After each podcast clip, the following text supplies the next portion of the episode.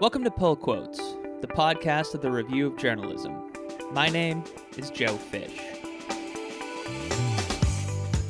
Each week, we try to bring you in depth analysis of some of the biggest issues in Canadian journalism.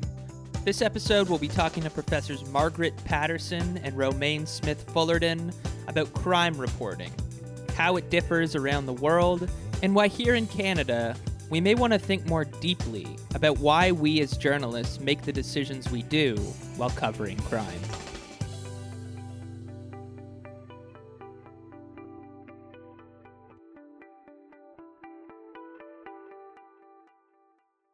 How's it going? I'm good. I'm good.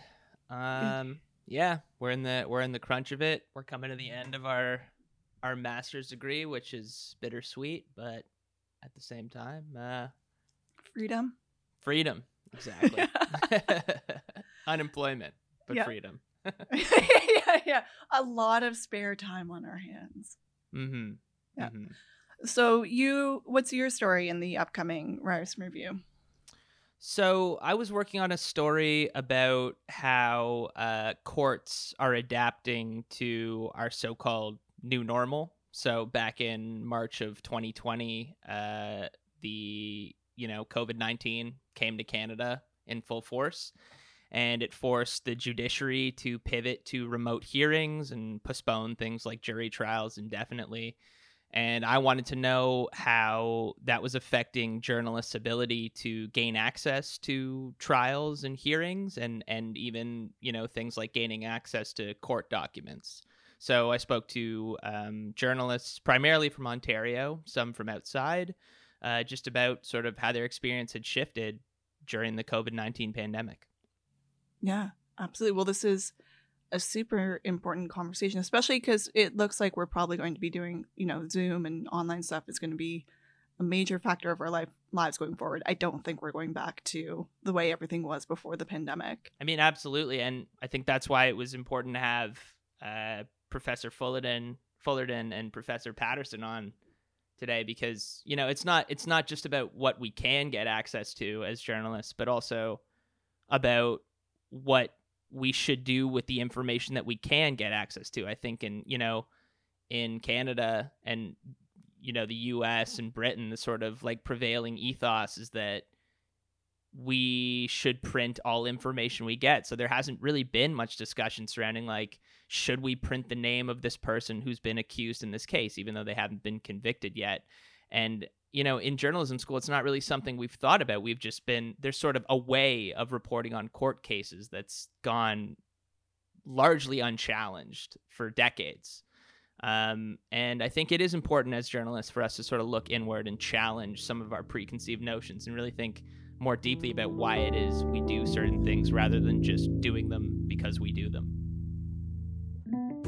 What you're about to hear is an abridged interview with professors Romayne Smith Fullerton and Maggie Jones Patterson, co authors of Murder in Our Midst Comparing Crime Coverage Ethics in an Age of Globalized News.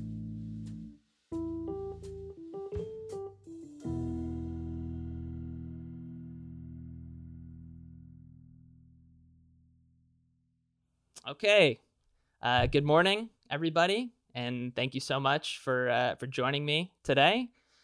So, my name is Joseph Fish, and I'm here in conversation with uh, Maggie Patterson, who is a professor of journalism at Duquesne University. Good morning, Maggie. Good morning, Joe. Uh, and I'm also here with Romayne Smith Patterson, who is a Smith. associate professor. Oh my god! I'm so sorry about that. we're we're not married, Joe. My sincere apologies. We're more close than a married couple. You know what? When you work with someone for 10 years, it's kind of like a marriage. Let me try that off the top. I'm here with I'm here with Maggie Patterson, who is a professor of journalism at Duquesne University. Good morning. And I'm also joined by Romayne Smith Fullerton, who is an associate professor in the Faculty of Information and Media Studies at the University of Western Ontario. Good morning. Good morning, Joe. We're here to talk about your new book, which is about the ethics of crime coverage and comparing different styles of crime coverage across the globe. And we're also here to talk about a recent sentencing uh, in the trial of, well, we'll call him John Doe for now, and then we'll unpack why we're doing that in, in just a little bit. In your recent book, uh, which is called Murder in Our Midst Comparing Crime Coverage Ethics in an Age of Globalized News, you you argue that that sort of those regional approaches we're sort of seeing them erode in modern times uh, and they're being replaced by this more sort of uh, globalized approach to crime reporting. And i'm wondering if you could just just speak about why why you see that as an issue and what its sort of broader implications are. Um, well i'll start with that one. I think when we say that that the different approaches that we documented in the countries that we visited are being challenged. In some instances, they're being eroded, but in some instances, they're just being challenged. So, for example, in the Netherlands, where the default in, in the Netherlands is that they routinely do not name persons accused or convicted of serious crimes. So in the same way that our default in North America is to name, their default is not to name. Is that practice being challenged? Yes, because we live in an internet age where with one quick click of your mouse, you can find out virtually everything you might want to know about somebody. So what would then be practically the purpose of a mainstream media outlet not naming someone who's accused or convicted? But in the Netherlands, for example, despite that practice being challenged by people's technology habits, most legacy media are in fact doubling down on their policy. They're saying we're, there's a principle at stake. We're not going to name people, not because they can't get access to that information, but because we believe we have an audience because people believe like us that the names of people and the specific personal details aren't really a, a matter of importance to understand that a crime happened or even to understand the context in which that crime happened. And in some respects, maybe those details can distract people from, um, from that very understanding that they're trying to convey. But then in other instances, um, journalistic practices are being exported. Uh, so one of the examples that we talk a little bit about in the book, even though we don't deal specifically with um, the country of France, when Dominique Strauss Kahn, the then head of the International Monetary Fund, was accused of sexual assault by um, by a, a woman in a in a New York City hotel, that story, those allegations were written up by American media and others around the world and went and, and photographs were taken of Dominique Strauss Kahn doing what, what we in the North American world considered fairly commonplace with this thing called the perp walk, where people are shown in handcuffs, being led from a building and being put into a police cruiser. Those images were um, being widely disseminated around the globe into countries, including France, where they actually have laws that forbid that kind of image being allowed because it, it implies a guilt that people ought not to be have attached to them. So in those instances, it was a slightly different thing. The practices are being challenged by journalists in other countries because journalists in other countries have either no awareness of or no consideration about the fact that other countries value identification of accused and convicted people in, in different ways than their own countries would. And that was a big takeaway from the book. Every time that we would interview someone anywhere, at the end of the interview, people would always ask, what are you finding in other places? And when we told them what, what we were finding, for example, if you say to a North American journalist, journalists in the Netherlands routinely don't identify people. North American journalists and English and Irish journalists would express horror and disbelief. Oh my goodness, they don't identify. What kind of nonsense is that? That's a dereliction of your public duty then, you know, when you tell people in the Netherlands that North American and English and Irish journalists routinely name, you know, a reporter there would cover her mouth with her hand and say, Oh my word, why would you choose to identify someone? That's so interesting. And and where do you think, you know, when I was writing this story about the courts, I didn't even think twice about naming the accused in the story. It didn't it didn't even occur to me that I shouldn't. And and where does that sort of religious commitment to printing all available facts, where does it come from? Well, I think it comes from that commitment to keep the public's business in front of the public out of a skepticism about the integrity of government. Um, and that it's our job as citizens to keep an eye on it. I mean, as as Romayne was talking, I was thinking about um, this contrast between our system and the system in the Netherlands and Sweden in particular. Um, in Sweden, there are actually more public records than we have. They can find out anyone's salary. Uh, I could look up my boss, my coworker, whoever. You can look up, if you're curious about who's driving in front of you, you can look up the license plate of anyone. Um, and yet people don't do that because they have a sense of privacy.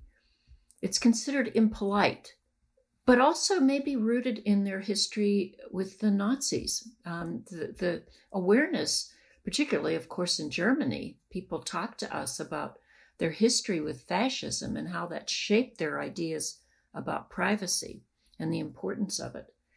But also, and maybe more importantly even than that, is that their criminal justice system is very much geared to, to the to the belief that most people who commit crimes can be rehabilitated. They do much less imprisonment. They're committed to rehabilitation programs of those who are in prison. Most people do some kind of community service. So that the, the main reason that they don't use the name is to protect the families of criminals, but also to protect the convicted criminal himself so that he can go back and be a productive citizen in the US, and I believe in Canada as well, we make it almost impossible for a convicted felon to be a productive citizen again. Yeah, absolutely. And to follow up on what Maggie just said, we our work doesn't suggest that Canadians, for example, or Americans ought not to name people convicted or accused. So when we cycle back to the Toronto van attack, we can have that discussion. The point is we could look at how other people do this and why they make different decisions than they do to compare that to how we Canadians or Americans um, make those decisions. Not to say that we're wrong to do it the way we do, but are we sure about why we're doing that? Have we examined those assumptions? Do we still believe in in those kinds of attitudes? Because because it's clear that the practices reflect larger, very deeply held cultural attitudes, attitudes that go far beyond the institution of journalism.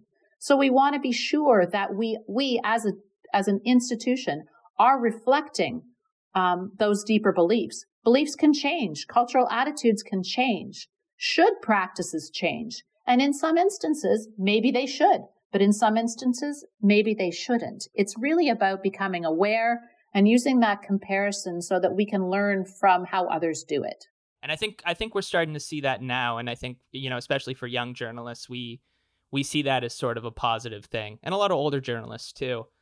Um, you, you mentioned uh, the van attack. I, it seems to me that there's sort of two sides to this whole naming argument. On on the one hand, we're talking about protection of the accused and his family, and also protecting the uh, you know his future or or potential future after he served out his sentence. Um, but on the other hand, the whole naming argument gets wrapped up in this discussion of of do we want to valorize people who commit heinous acts after the fact by publicizing their name and publicizing intimate details about their life. And uh, this this came to the forefront recently when Justice Anne Molloy, in her sentencing decision in the Minassian trial, decided to exclude his name and instead refer to him as John Doe. Um, so, Romayne, I know you recently, uh, an op ed was just published that you wrote in the Toronto Star. Uh, I believe that was yesterday on March 30th. And I was wondering if you if you wouldn't mind talking a little bit about your perspective on the whole issue. Yeah, I think one of the first things I'd say ab- about that was I found it an interesting decision. I would say in the last year and year and a half, mainstream Canadian media have started to talk more openly about their decisions around naming um, and identifying accused and convicted persons. And the first time I noticed it was actually before the Minassian trial, and that was last year with the Nova Scotia shooter. And that person was initially not named on the CBC National that evening. I think um, the host, Andrew Chang, had mentioned that they weren't going to name him and they were going to put his name further down in the story. And they, they did that. And I, and I think there was, that was the first time I remember mainstream media in Canada saying, Hey, citizens, we're really considering how we're doing what we're doing and why we're doing this. And we want to explain to you why we're not naming the Nova Scotia shooter because we want to be sure that we are not sensationalizing him. We want to be sure that we're not encouraging copycat crimes.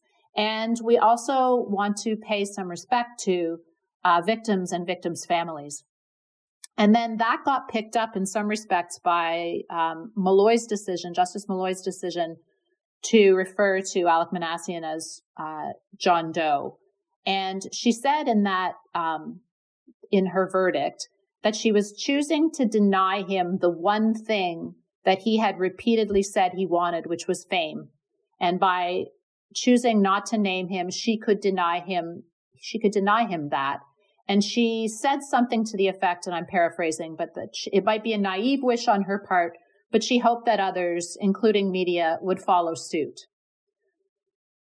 Then there was a hue and cry from mainstream media here in Canada about the judge's request, which was a request. It wasn't a demand. She couldn't demand that, but she could ask media, journalists, to consider why they would name him that makes some sense in that context. There is information and data and research that suggests in mass shootings that it can have a contagion effect. The way that the choices that journalists make around reporting in terms of size of headlines, prominence of photographs, types of photographs, um, can create um, conditions where other people who share those kinds of ideologies will want to copy that and borrow that fame and notoriety.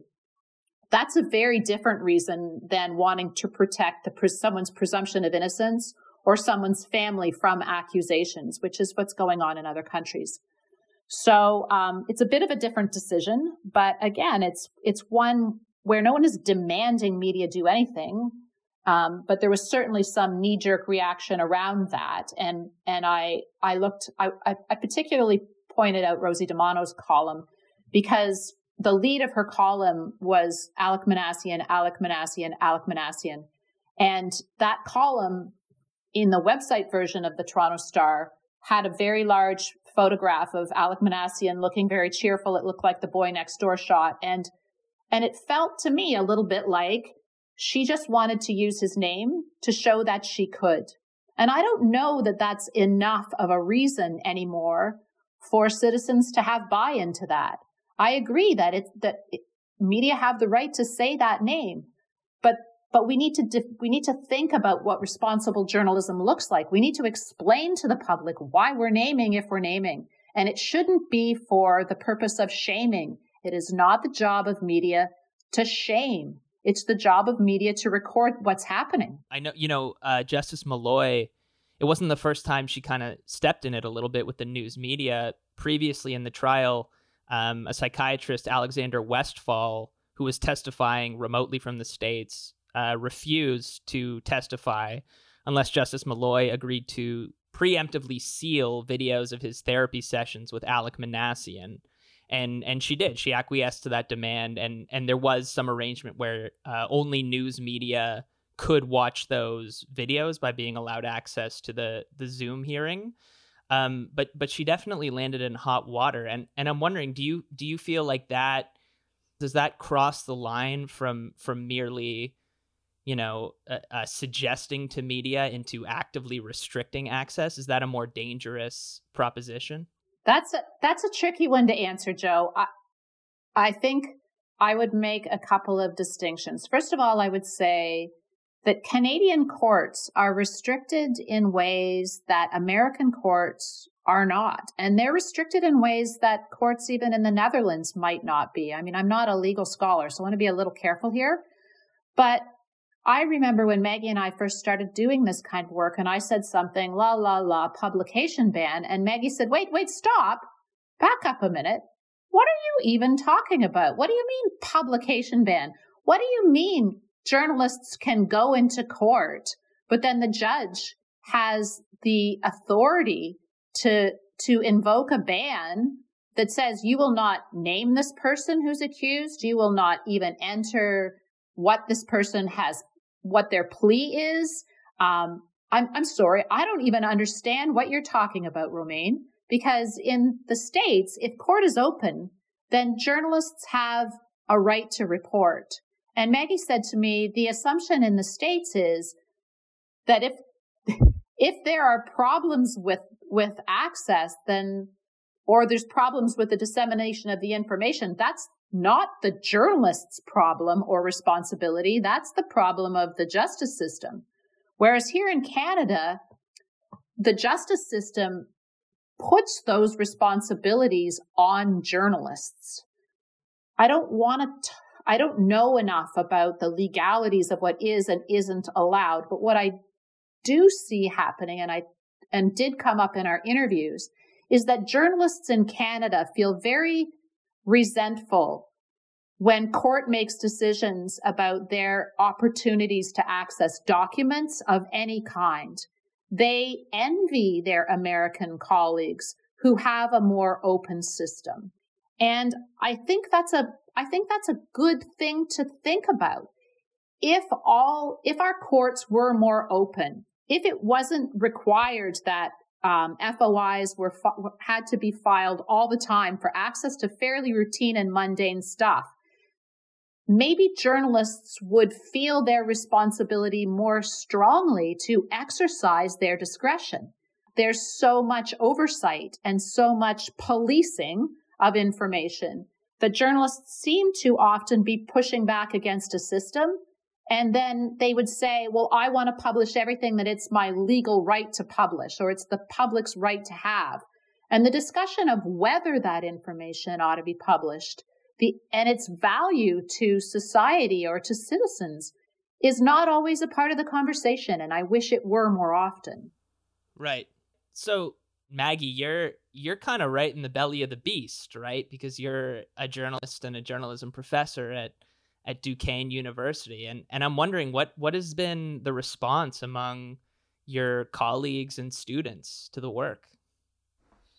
Um, well, we've gotten a fair amount of interest, uh, both in the United States and Canada, in the in the findings of the book, and of course, the interviews are being done by journalists, and so they're always quite interested in what we've we've had to say. Um, I think because this is surprising. We think that, well, if we went to the Netherlands, it would be exactly the same. And here we are sending our, our news all over the world with no inkling that our way is not the way. This project started when I took some students to ne- the Netherlands and I had heard a story before we left the United States about an attempt to assassinate the Queen there. And so journalists there were talking about that and telling me that they didn't use the name. And that's when I first heard this about this practice. And I thought, what? This is an international news story? Can you imagine if we had an attempt to assassinate our president that we would learn some things about that person, but not who exactly who he was. That would that was just astonishing to me, and I thought, how could I not know this?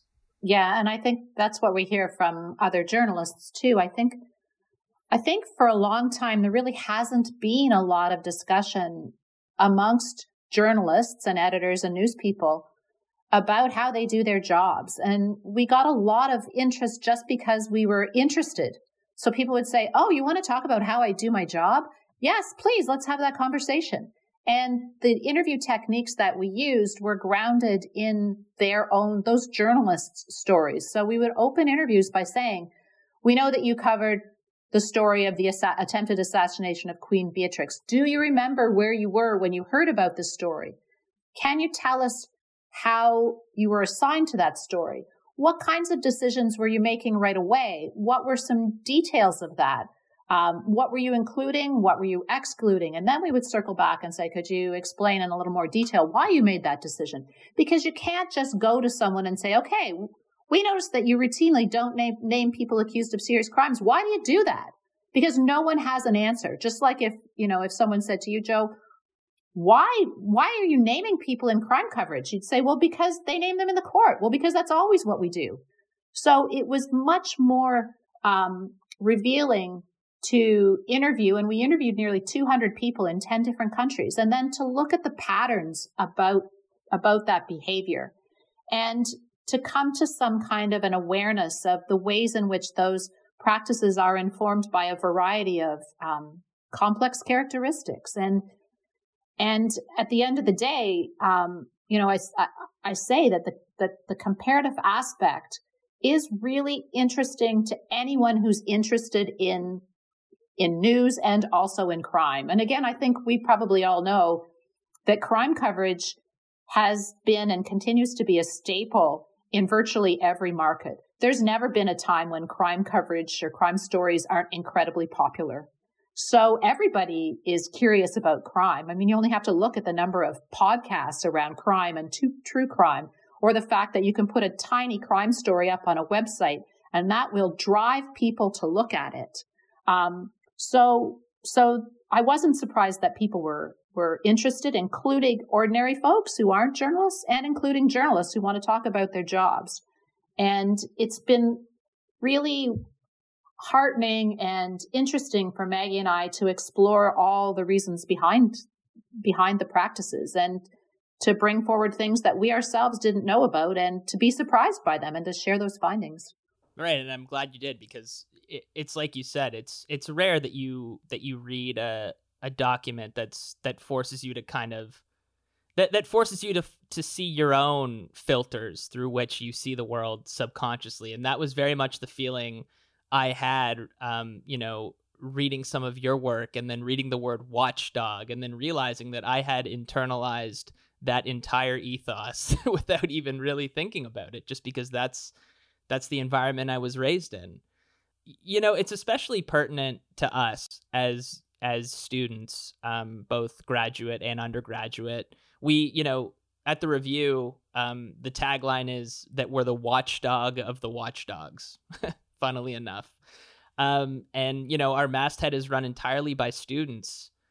And you know, I'm wondering what are the sort of pragmatic takeaways for young journalists like us uh, reading your work and then and then questioning our own role within the broader uh, journalistic ecosystem. I think that, that one of the main things that we've written about repeatedly, in, in not only in this book but in other things that we've written, is that journalism in um, our countries, Canada and the United States, identifies itself as having a public mission of being a public trust, of of its primary duty is to is to uh, help inform citizens in their decision making.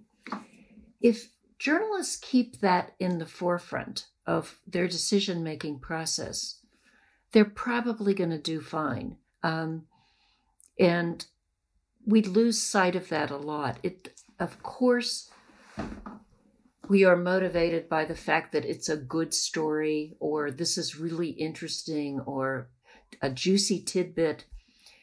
But if that becomes primary, or at least it becomes primary too often, you start feeding some other ethic rather than rather than the public mission that journalism has as its very foundation and then you lose people it's it, you become kind of junk food you're feeding their curiosity but you're not really you're not really helping to shape the democracy to to give them the tools that they need to shape the democracy yeah i would agree exactly with what with what Maggie just said. And these findings are true whether they're crime stories or not. So this idea of putting not what interests the public, but the public interest at the fore of your considerations means that you might need to move around some of the details. It might mean that you are not going to choose to lead your story with the name of the accused or convicted person.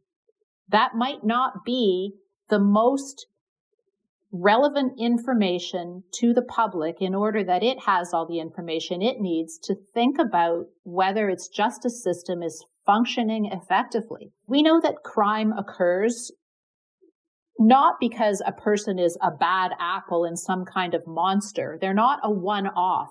They're products of um, histories and cultures and current events and, and things personal to them. They're very complex.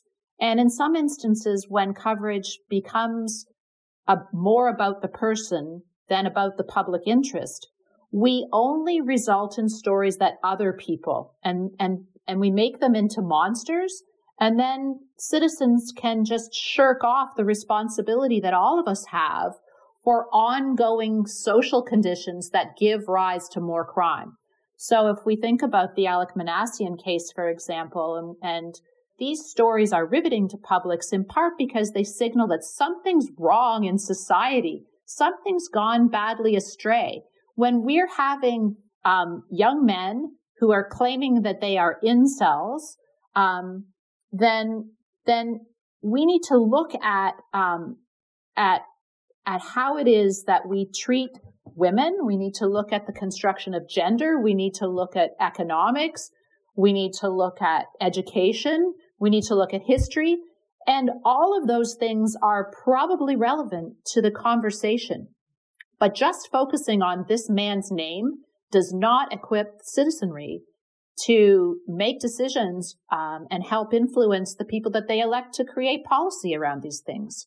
So again, it's about it's about what your obligation to your public is, not what interests them, not playing off the most prurient details, not details just for the sake of details, but details that tell the larger picture that sketch in and, and paint crime as a part of a, a broader context so that those things can be addressed.